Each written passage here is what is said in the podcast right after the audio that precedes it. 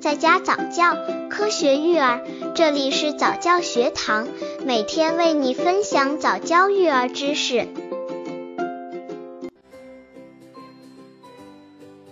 二十九，怎样正确给宝宝喂服糖丸？宝宝吃完糖丸后的反应。糖丸是我国用来预防小儿麻痹症的一种疫苗，相信很多妈妈们都不会陌生。糖丸在很多社区卫生服务中心都可以免费服用。不可否认的是，宝宝在服用糖丸进行免疫的时候，他们给我国的脊灰预防免疫事业做出了杰出的贡献。你们知道怎样正确给宝宝喂服糖丸吗？刚接触早教育儿的父母，可以到公众号早教学堂获取早教育儿课程，让宝宝在家早教，科学育儿。为了达到预期的免疫效果，有效的防止小儿麻痹症的发生，妈妈在给小孩喂服糖丸时，要在医生的指导下按计划服食，同时还需要注意在空腹情况下喂服糖丸，最有利于胃肠黏膜的充分吸收。故服食糖丸前后半小时，不要再饮水或进食。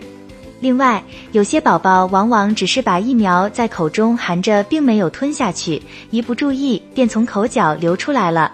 因此，妈妈们每次喂服时一定要注意，确定小孩已真正把疫苗吞下，才能达到接种目的。宝宝吃完糖丸后的反应。脊髓灰质炎疫苗俗称糖丸，服用糖丸是预防宝宝发生脊髓灰质炎的主要措施。对绝大部分宝宝来说，微微发甜的糖丸恰如好吃的零食。吃糖丸于他们而言是一种非常有趣的体验。很多宝宝会很顺利吃掉糖丸，但也有少许宝宝可能出现生理不适。那么，宝宝吃完糖丸后的反应有哪些呢？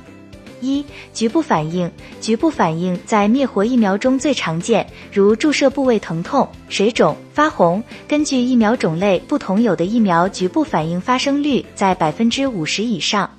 局部反应通常发生在注射后的几小时内，一般比较轻微，而且是局限的。偶尔局部反应也可以是非常严重的，这种反应通常涉及过敏反应。